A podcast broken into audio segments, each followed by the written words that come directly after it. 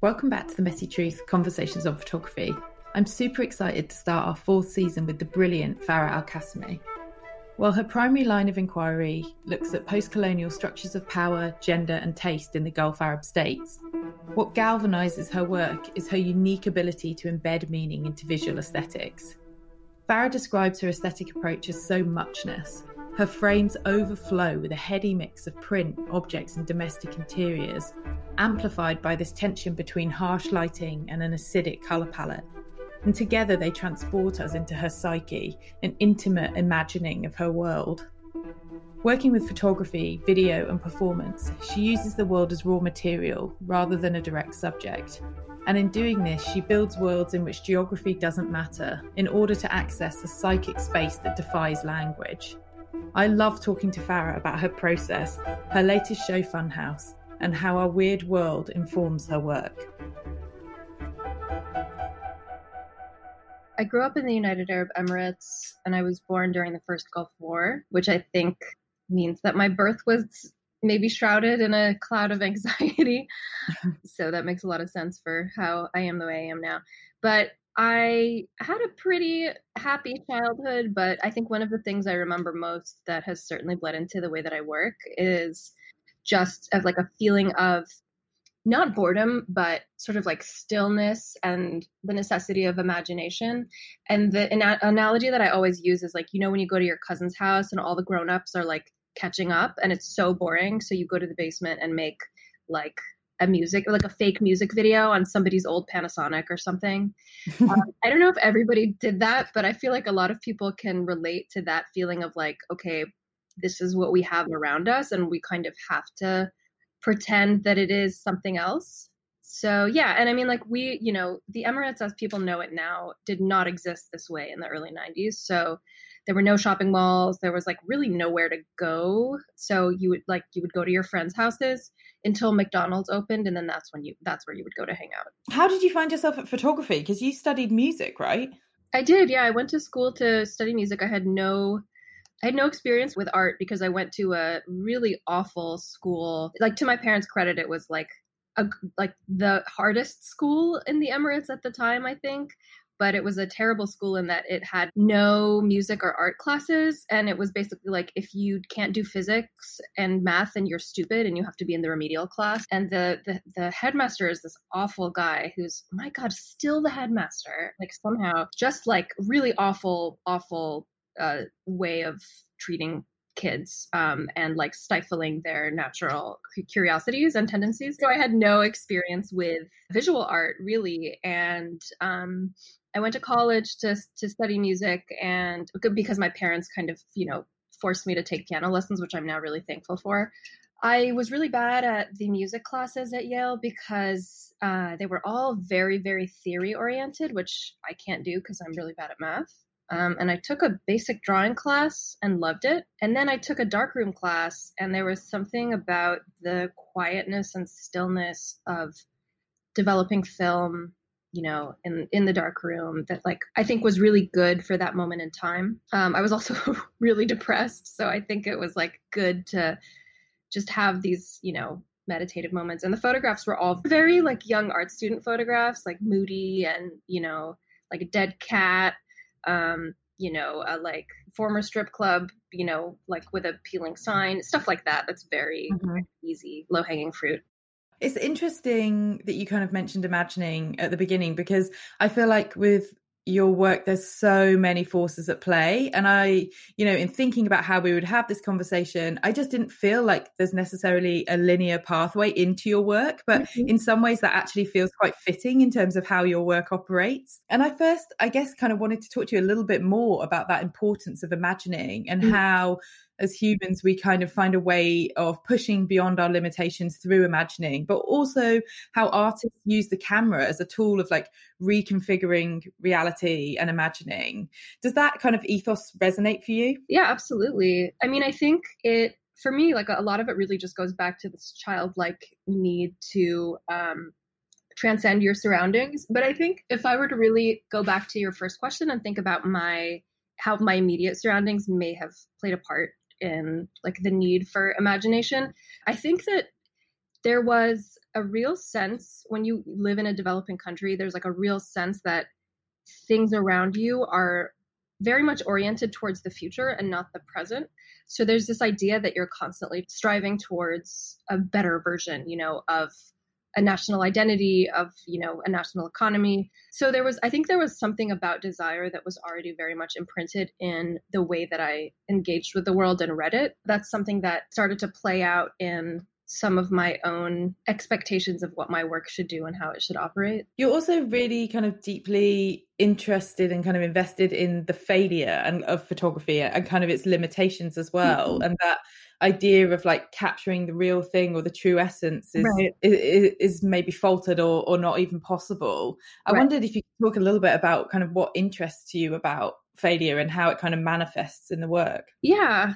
I mean, I, I guess for me that like I feel like failure is, is always a loaded word, which is why I like to use it because I think it means different things for different people.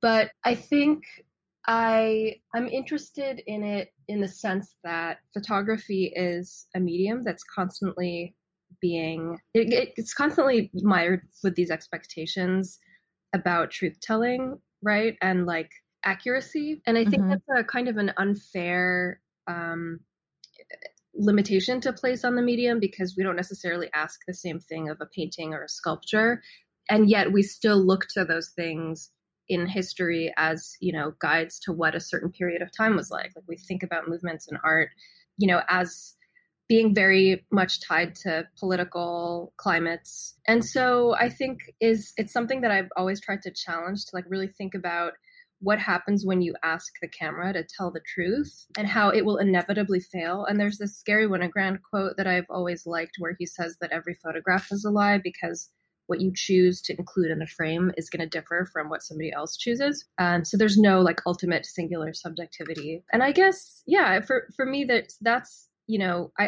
I, I want to exploit that possibility and really think about photographs as being able to contain multiple truths instead of being like, this is a record of what happened at this time. I think that's the, the part of failure that I like to engage with the most. This also feels like there's a little bit of a sense of humor around the way you kind of play with or capture moments of sort of photographic failure or is it really photographic failure i don't know like maybe like those odd instances in daily life that are just kind of a little bit strange and weird and don't quite make sense but the failure of those to I don't know. I'm not really. Yeah, I don't really. actually, that's not really a question. I know exactly what you're talking about. I mean, I think you're talking about like a sense of humor. The way that I think about it is like looking at something that's trying to transcend itself and failing. So um, maybe this is like a, a good example. I think is one of my first photographs I took in college that I really like. Basically, what happened was like I was living in New Haven and I was really depressed, and I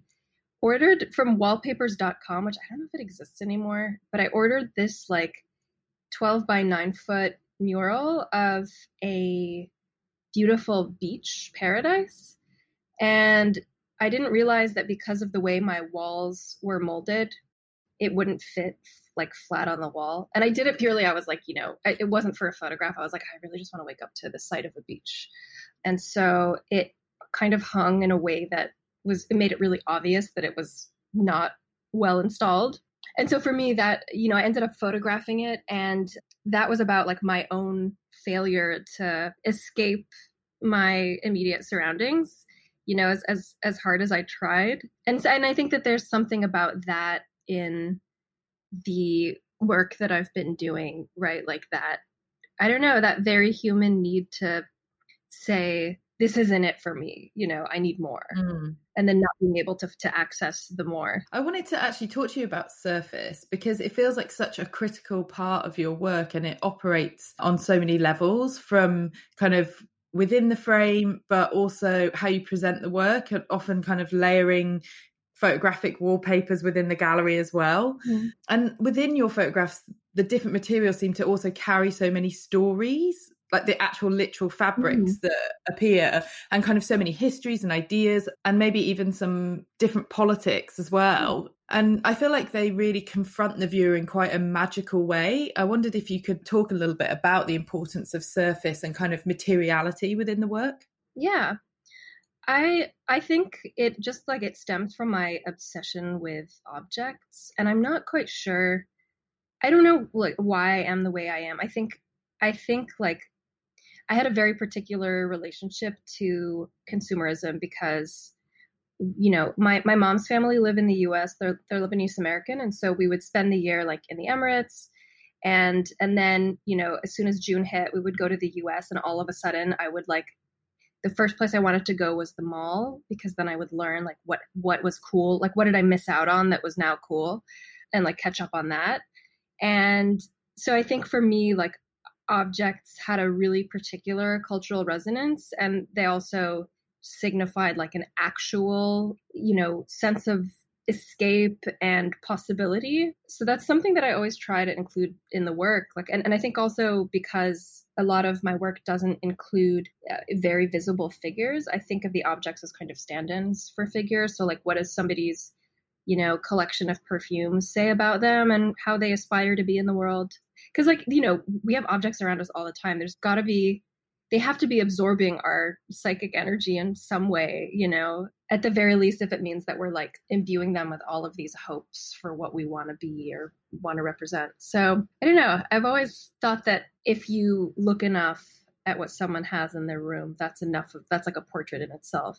Yeah, for sure. I really see that kind of objects and ephemera are kind of a lead character in what you're doing. And it feels like that curiosity for them really kind of like vibrates off the frame and, mm. and it's interesting actually how the objects that both you use and kind of bring in but also appear to be in their natural environment in other shots kind of really speak to so many ideas around not just kind of commerce and, and commerciality, but like power and culture and mm-hmm. stereotypes. Mm-hmm. They're just so loaded, and and there's obviously you know sometimes like 20 plus objects in a frame. And there's so many different stories and how those objects are kind of in conversation as well i think it's really fascinating. Yeah definitely. And i think you know I, I, I keep trying to figure out how to describe my aesthetic tendencies and like i feel like so muchness is a word that i think about a lot you know or uh, uh, for lack of a better i mean you could say like maximalism but i don't know there's something about that that i don't like because it's it butts up against minimalism, um, mm-hmm. you know, which has its own, I don't know, its own context that I don't want to get into. But I think for me, there is a like people i think one of the words that that people think of a lot when they think of the gulf is excess right like excess of money and excess of power and excess of oil and i i do think there is an excess but i don't i don't think of it in those terms i think that there's just a real sense that you're constantly surrounded by imagery like like literally you're in a place that is growing that has this booming economy. There's billboards the size of skyscrapers on the highway. There's you know there's like vinyl advertisements that literally run down a skyscraper you know that change every few months. So i think there's there's a sense of layering that happens naturally within the landscape of the place and this like the cities that I, I'm trying to speak to in the way that I layer my own work in, in a gallery space. And I know you talked before about how kind of commercial spaces are a really vital informant for you. And that seems to also connect to objects as well because of the kind of connection to malls and sort of the lineages of objects in terms of where they come from and their mm-hmm. origins. Why do you find those kind of commercial spaces so interesting and sort of dynamic? Um, I think because they're they're like one of few public spaces in the Emirates where that like become equalizers in the sense that they're free to go to and you don't have to spend money to be in a mall. And at the same time, because summer means that you can't really be outside, no one's hanging out at a park. So I think for that reason, it's it takes the place of like a you know downtown or like a city square or whatever where you actually do start to see the social dynamics of the place make themselves more clear. I remember when the first shopping mall opened in the Emirates, like the first like real shopping mall, because we had kind of fake crappy ones where you could go and buy like pirated video games and Tupac shirts and stuff like that. And it was like it became famous for being a pickup spot for local men and women, but the way that they would do it was like sit in their cars and park next to each other and then talk to each other from their cars and like throw like love notes and mix CDs at each other. So, you know, this is just like one of many ecosystems that takes place under the environment of the shopping mall, which I find, yeah, just like really complicated and and interesting and um and like really vital to the culture. Do you have kind of fond memories of those times when you used to hang out there? Oh my god, yeah. I still go to malls when I'm home. Yeah, I I love malls. My favorite mall currently that I go to all the time, which is in my work a lot, is called Dragon Mart. And um it's it's actually two malls. It's Dragon Mart One and Dragon Mart Two, and they're malls in the shape of of dragons. Oh my god, so good! They're great, and they're the largest concentration of Chinese goods outside of China, and it's also a free zone. So it's like you step into, you literally step into a completely different world when you go to Dragon Mart, and it's um, it's kind of incredible because it feels, it doesn't feel like a mall, it feels like a bazaar. So you have alleyways. I've I've always I've been there maybe I don't know, 50 times or something. No, probably not that many. I've been there a lot and I get lost every single time. and you know, you have people like yelling at you for, you know, panhandling or like people um, you know, trying to sell you cheaper goods than the person next door. You can literally buy anything you anything you can imagine. You can buy a gold toilet, you can buy um I don't know, you can buy like portable incense burner. Yeah, you just you can buy anything. So that's my go-to when I'm home. It feels like some of the arrangements within some of your work also really kind of speak to that idea of kind of a bazaar or a mall or how objects are kind of presented to sort of I don't know, elicit our desire. Yeah. I mean, I, I think like objects are the ultimate tool for psychological projection because I do this all the time where like I'm I'm such a sucker for shopping and I have definitely have like a shopping addiction like I love eBay and I think for me it's not about like okay I have this thing that I need but it's like I imagine myself as the kind of person who would wear this you know or like I saw a beautiful woman in the street wearing a coat like this and she seemed like she really had her whole life together. So I want a coat like hers. You know, it's like it's very much about the life that accompanies the object rather than the object on its own. So I think mm-hmm. that's what I'm trying to access, particularly with like I took a lot of photographs of like toiletries and perfumes. I think because the bathroom and like hygiene are so sacred in our part of the world.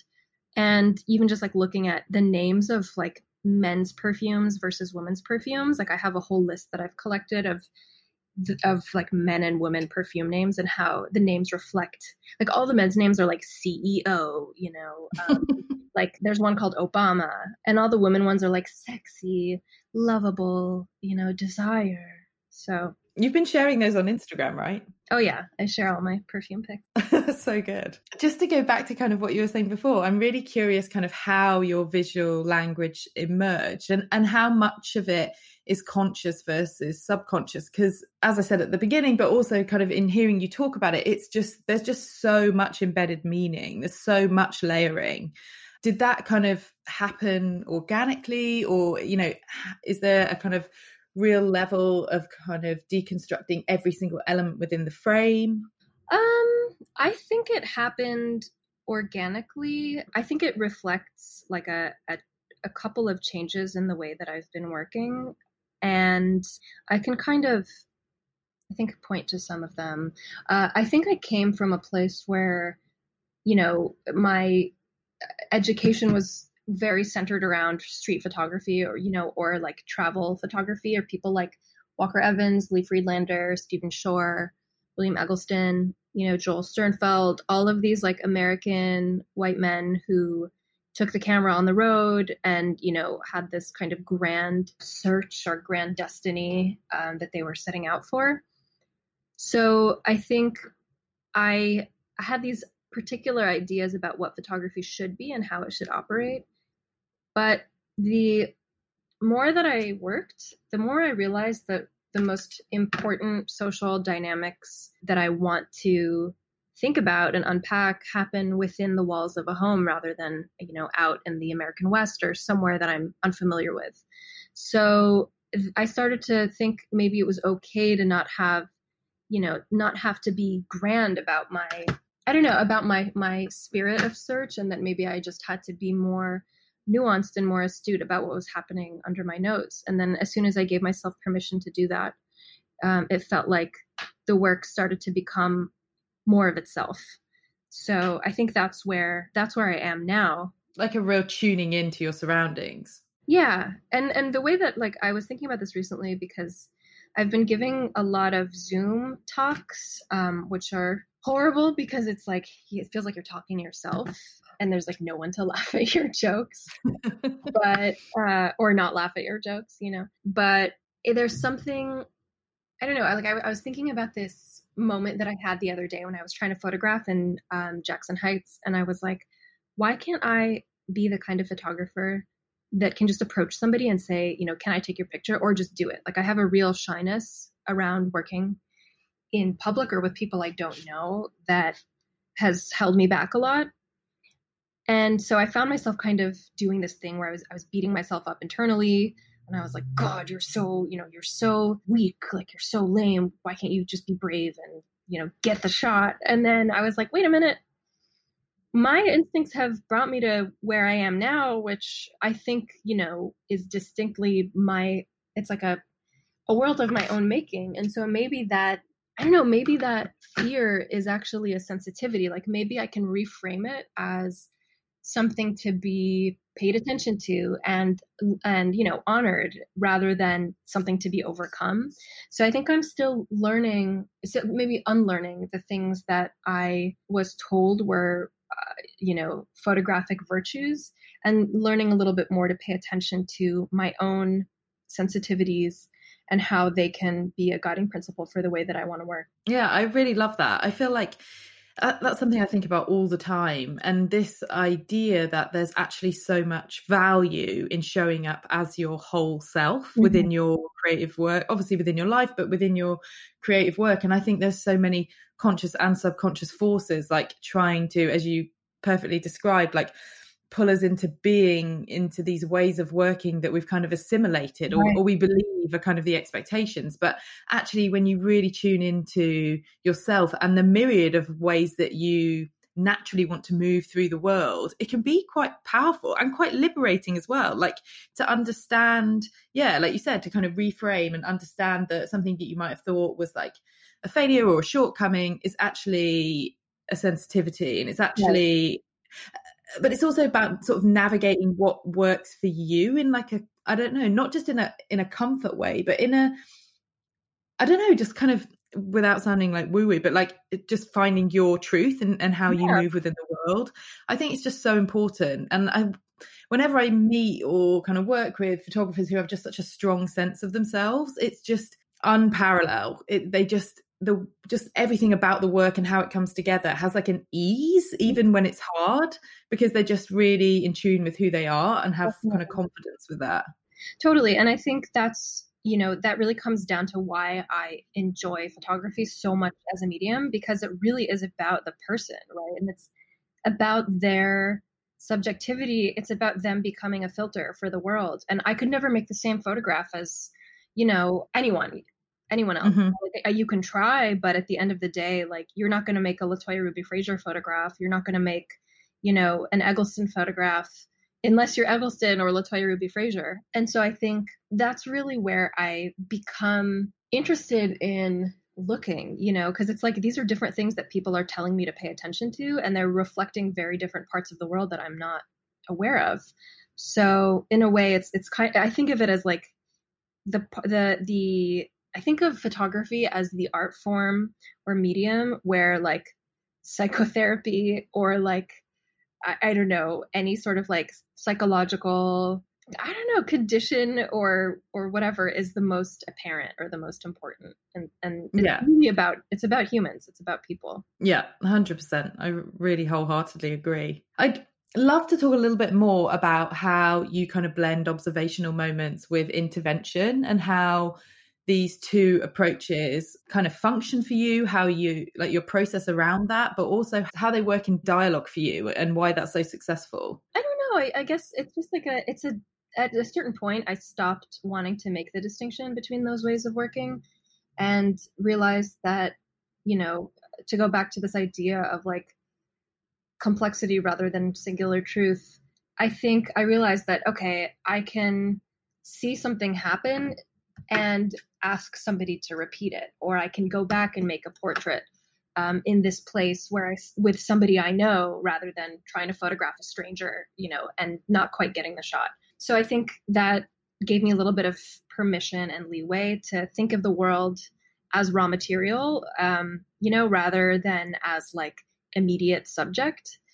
And that's, yeah, that's kind of how I've continued to work. And I feel like it, it is, it's very interesting to me that people will often get wrong what is staged and what isn't, right? Because, like, yeah, you know, how there are moments where we're like, how could this possibly, how could the truth be stranger than fiction? But it very much is. And, you know, there's, anything that we've learned from like living this sci-fi universe the, the last couple of years uh, and and like that's what's interesting to me when the world really shows itself i don't know so usually the shows that i do or like what constitutes a body of work will happen when i have observed like it, it'll usually start from a photograph that's kind of like an observation or just a reaction to something and then i start to understand the parameters of the work more clearly um, and then I start to maybe supplement it with other ideas. Uh, so yeah, that's that's my current process, but you know, I expect that it will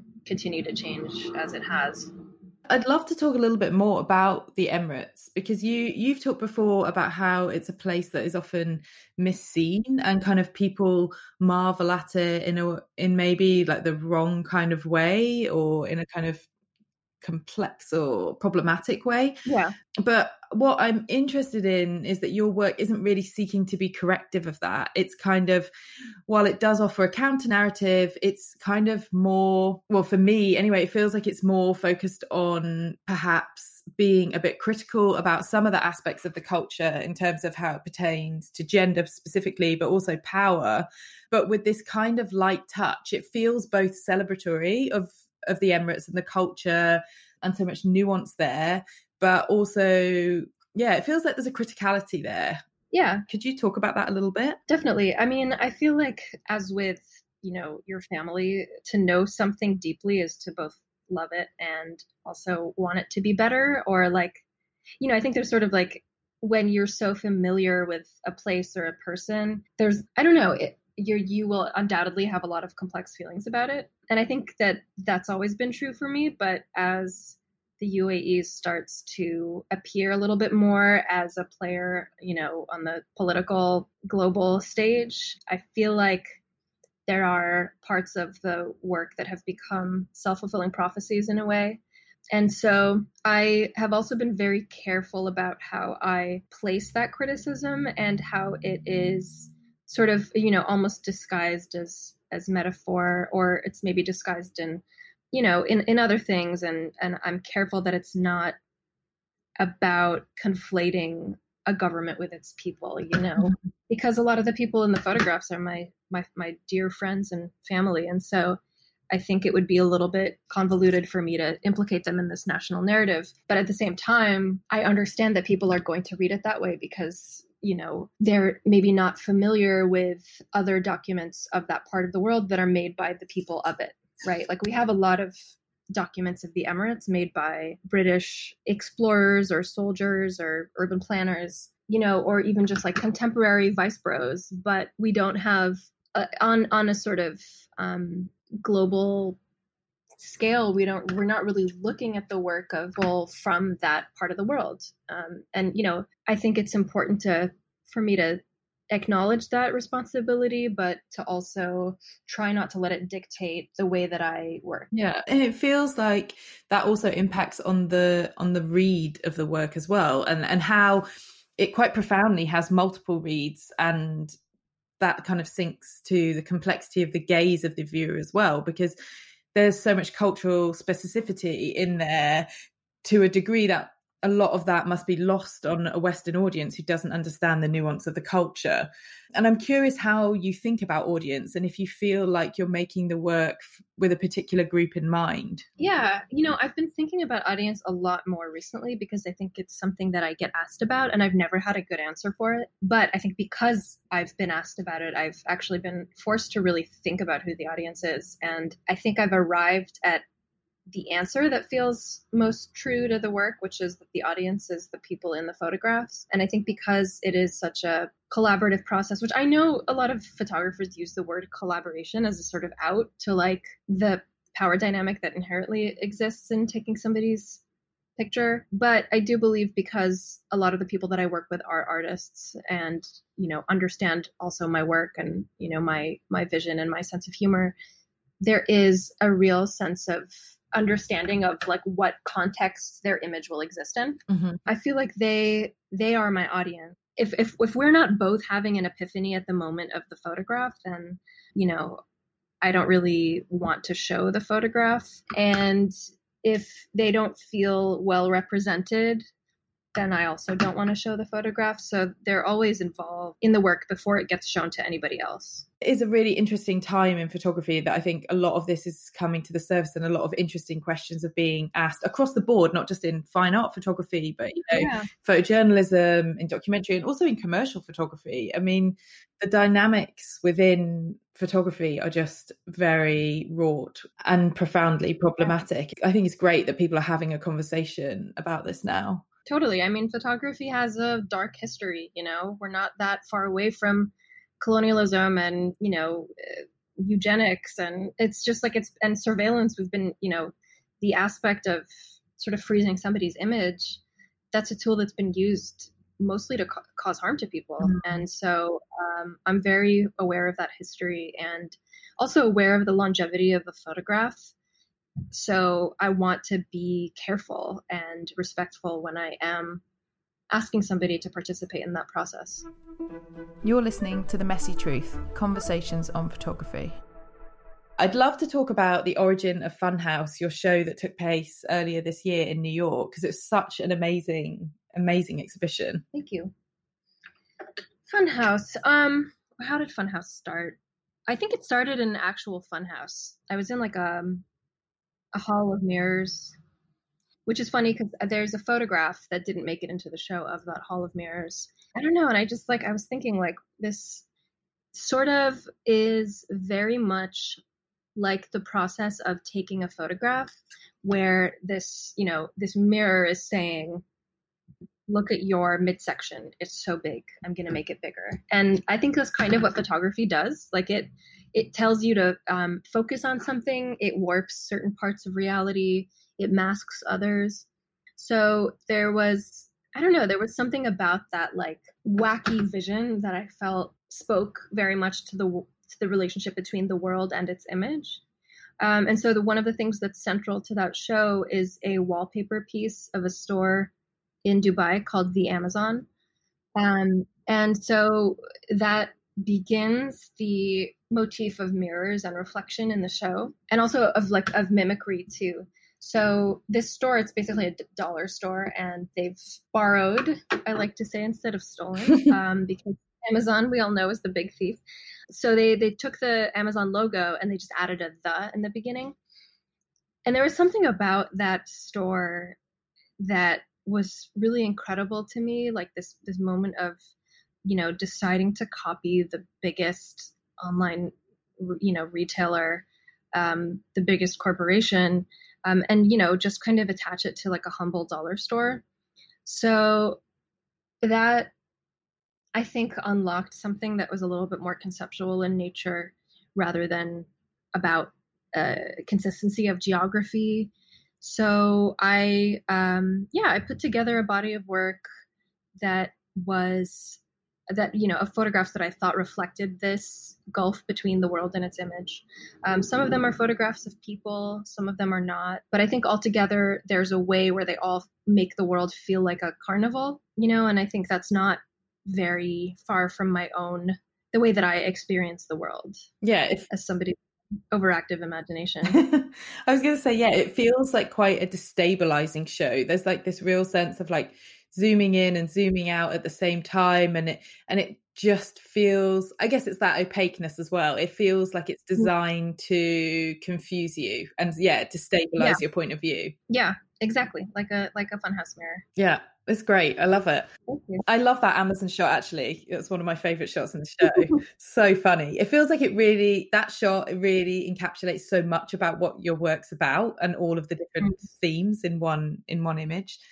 And I really love how you kind of often layer the space as we were talking about before and how you're kind of flattening multiple planes into one image and kind of also this idea of like bringing spaces into other spaces and how you connect different wallpapers together in one space which may not necessarily in you know in everyday life connect together. And i think you do that so well in funhouse. I wondered if you could talk a little bit about that process and, and why that element is so interesting to you yeah i mean i guess i think about it as almost like uh, it's I think it's a continuation of the process of photography. You know, I think a lot of it is about collaging the world. Like I mentioned earlier that the I see the world as raw material and with that I feel like there's there's an alchemy where you can really like take these truthful things and turn them into something new rather than like having to make a fantastical image or like stage something crazy.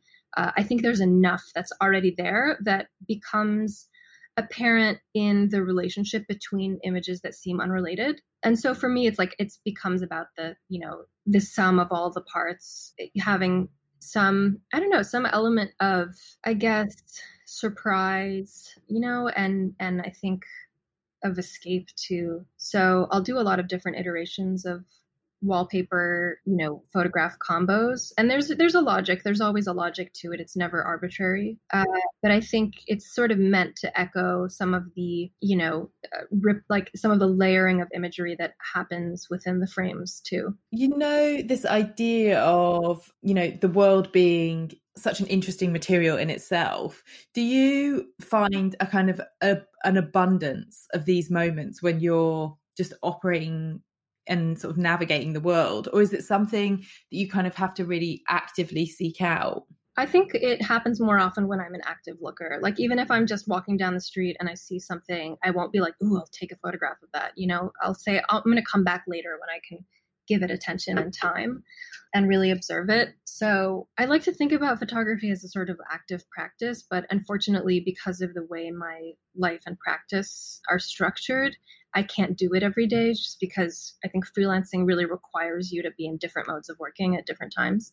Um, so usually when I go home, I'm like shooting every day from, you know, 10 to 8. And, then I come back here to the US to my studio, and then it becomes more about like deciding what images make sense together, um, figuring out the layering process, you know, making the prints, making the films, things like that.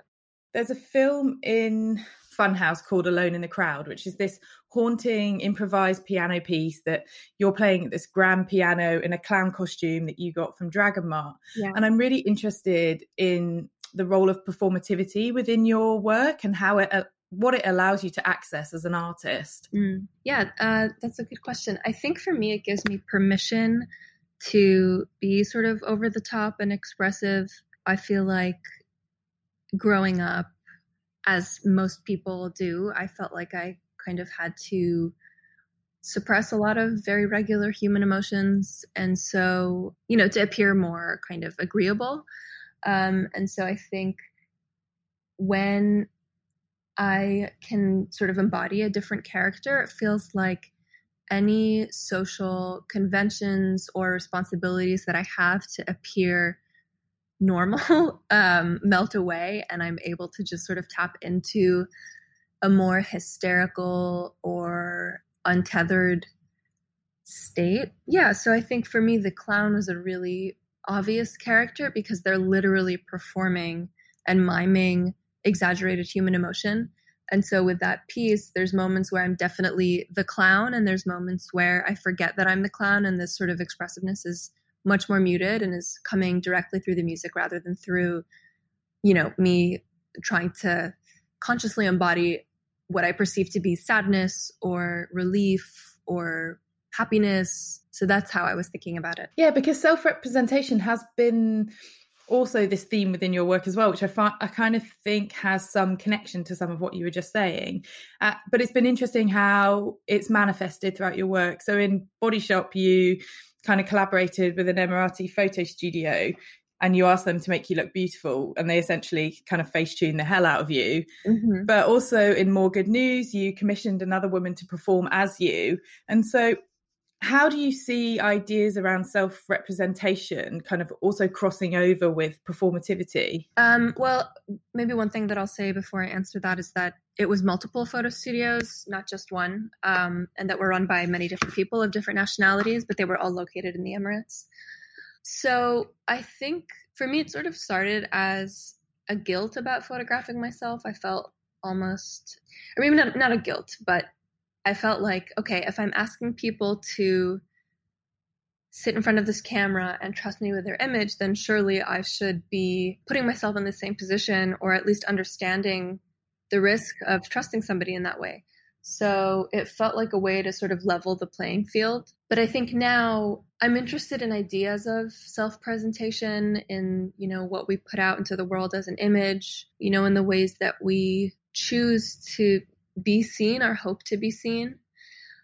But understanding that those desires are often tempered by so many different things, whether it's other people's perceptions about us, or, um, you know, in the case of the performance in More Good News, it was about surveillance imaging and the sort of flattening of brown racial identity in America after 9 11. So the woman that I hired to play me um, as a doppelganger was quite similar to me. Like if we could have had the same driver's license if you just took our pictures away.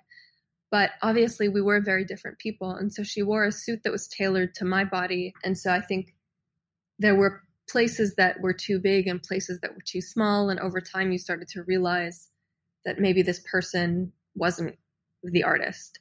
So yeah, so I think I'm I'm I'm very much interested in little details like that in in clothing choices, um, in you know the ways that people decide to present themselves on the internet because all of those things are very much within we perceive them to be in our control but actually they're really not yeah, absolutely. I, I, was I was curious actually because you're part of a new show in Amsterdam called Infinite Identities, which mm-hmm. kind of plays with photography in the age of sharing and I guess sort of this idea of like branded identity.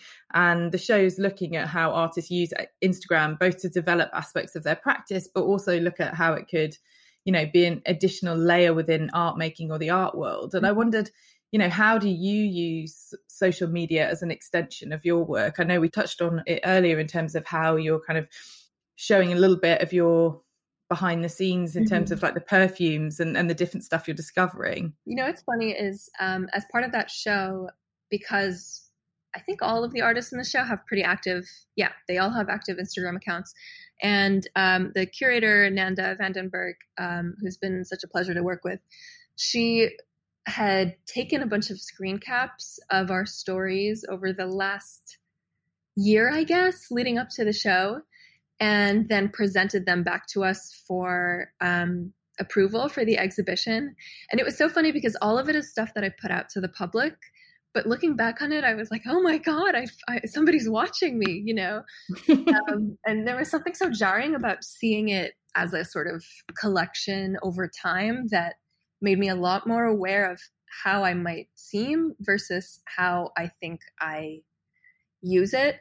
Maybe one thing, I, I, think the way I've used the internet has changed a lot, certainly over the past couple of months. Like right now, I'm in, you know, this solitary quarantine in the Emirates because everybody who comes into Abu Dhabi has to basically shelter in place with a wristband on. And so I'm near my family, but I can't really see them. And so the internet has been, I've been using Instagram stories a lot to just, it's like it's become the equivalent of like a coffee shop or a bar to me. You know, it's like it is my social space and it probably annoys a lot of people, but I feel like it's where I can connect to people the most. Um, and so I feel a lot less alone when I'm using it. So I've, I feel like the things that I post become a lot more arbitrary be just because I'm not experiencing things in the world the way that I normally would. Um, and so for me, it really is, it's a social space. I like that you can respond to people's stories and that they can respond to yours. I feel like it really takes the pressure off of having to meet people, you know, in a sort of inorganic way. Like you can just sort of drum up conversations with people you don't know that well and connect over what movies you watch or what podcasts you listen to or um, what opinion you have about one particular thing. So for me, it's just it's become less a part of my practice and more a part of my need for social interaction. But I think ordinarily I do use it for small projects that I'll share. Like sometimes I use the Acapella app to make these multi-track music video sequences, or sometimes I'll make like little funny videos, or I don't know. So it's it's become a, a substitute to having to, you know, have the pressure to make big things all the time, and um, I'm I'm really thankful for it. I'm sure a lot of people would really disagree with me, but I personally like having access to the internet right now. Yeah, me too. I mean, the pandemic has obviously heightened the experience of social media for us for sure, and, and yeah. in that where lots of people are in lockdown a lot of the time and it, it is giving us an access to that social connection like you said that you would normally get in a coffee shop i mm-hmm. wanted to say to you the requests that you've been doing this week have been so good they've been just bringing me so much joy and even my daughter who's 18 months old she was cracking up watching oh. one of your oh. videos oh I, that is the ultimate compliment because if a kid can laugh at me i feel like i've done my job I basically love to hear about what other sources inform your work outside of the art world? Oh yeah, um, definitely horror movies. I'm a huge, huge horror movie fan. I feel like horror movies and Great British Bake Off are probably the things that got me through the pandemic in terms of you know things to watch. And I'm really irritated right now because I was following the current season and I was trying to figure out how to look up the last episode because you know we're getting it later than everyone else uh, and the Google results immediately Somebody and I was like, no. so now I know who the winner is, and I'm super annoyed. But at the yeah, winner, or just that you know? I'm so yeah, I'm so annoyed that I know. Um, so yeah, but definitely um, 70s and 80s horror is a really big influence for me. Um, and music too. I'm you know a huge music fan. Um, really in all its forms.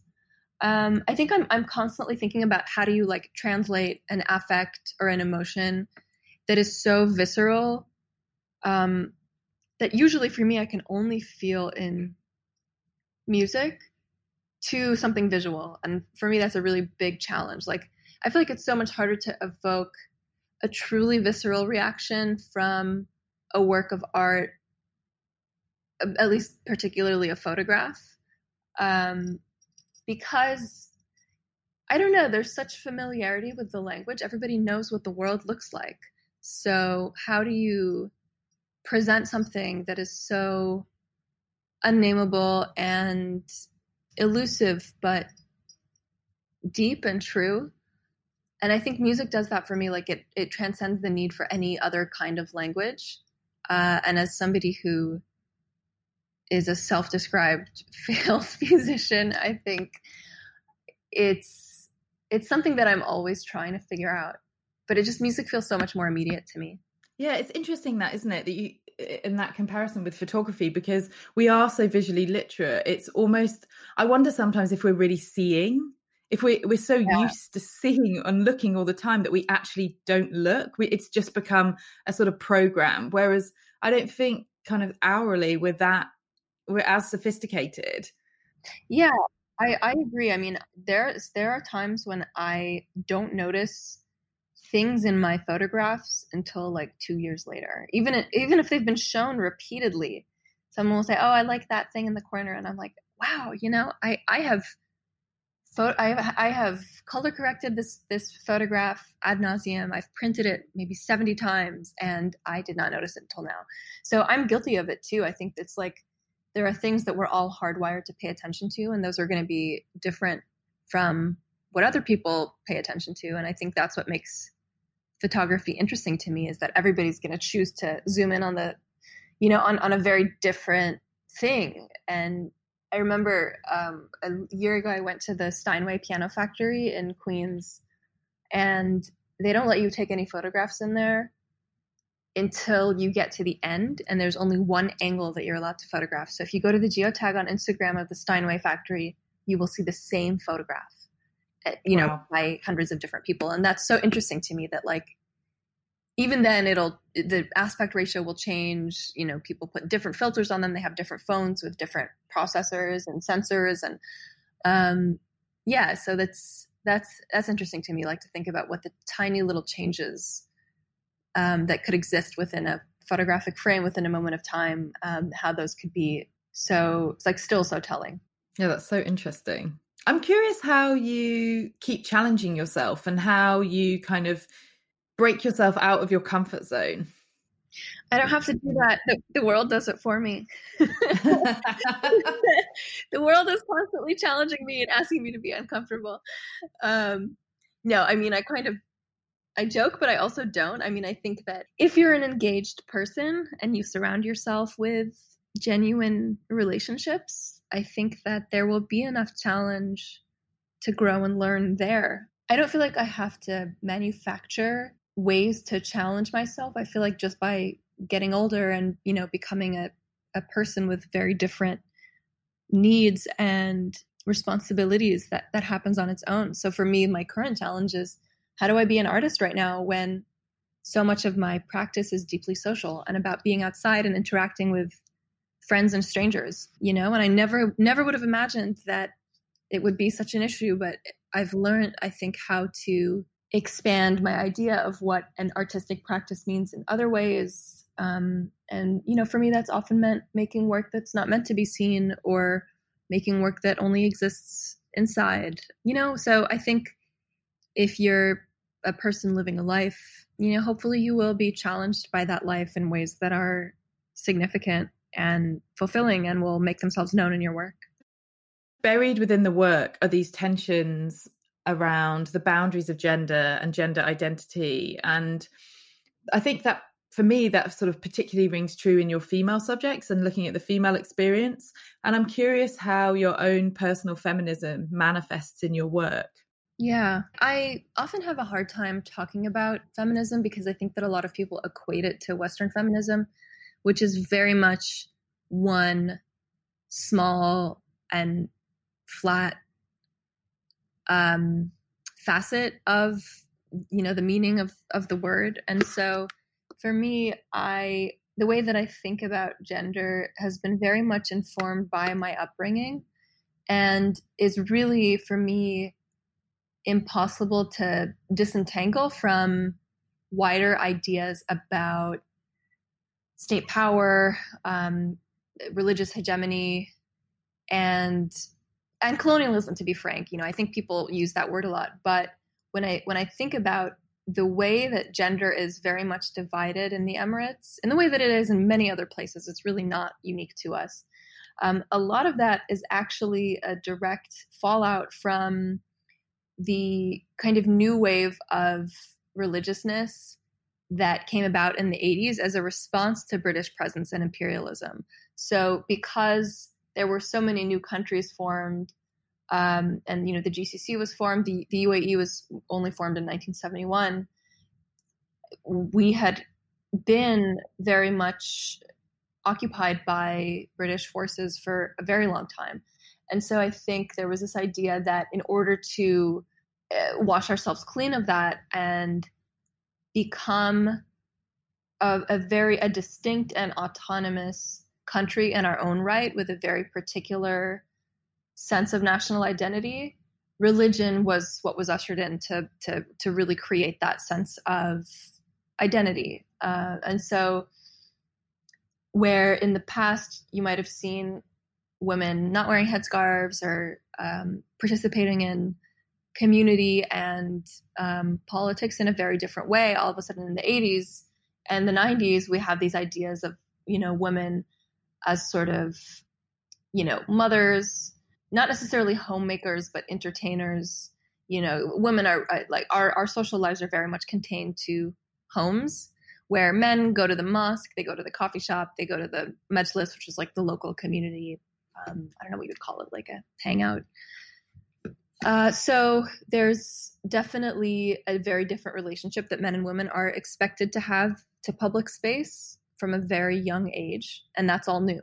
So for me, it is really hard to talk about it on its own because you also have in this part of the world, you can't really talk about women's rights without also talking about the rights of domestic workers who make up a huge part of our population, um, you know, who are from all over Asia and Africa. So I think that it it is it is complicated. The I think the way that I address it in my work is to hopefully try and I think limit it to my experience and the experiences of the people who are in the work and to really show that there are so many complexities to womanhood and femininity, you know, that are very much universal, but I think this is where I am, this is where these people are, and so this is the experience that you see. I could really talk to you about your work for hours, but I feel like it's a good time to kind of wind up here. And, and I wondered if I could ask you the question that I ask everybody at the end of the show what matters more to you, the experience of making the work and that process, or the final image? That's a really good question. Um, for me, I, I think it has to be the experience because I don't know. It's it's about it's about being an active player in the world. You know, um, I think I, I wouldn't be able to make my work in a studio. I think it has to do with a daily, insistent, and anxious need to understand how the world works. So for me, the image is just an archive of that. And I don't even fully understand the relevance of that archive right now because I think it'll start to make sense in, you know, 10, 20 years. Um, but for me, it's always about the experience and then the image comes after. Ah, very good answer. Thank you so much. It's been so great speaking to you. Likewise, thank you so much. I love your question. Thanks for listening to The Messy Truth. You can find more information about today's guests in the show notes. Theme music is changed by Judd Greenstein from the album Awake, and design is by Ruby White. You can follow updates on the podcast on my Instagram at Gem Fletcher or subscribe to my newsletter at gemfletcher.com. Feel free to leave a review on Apple Podcasts.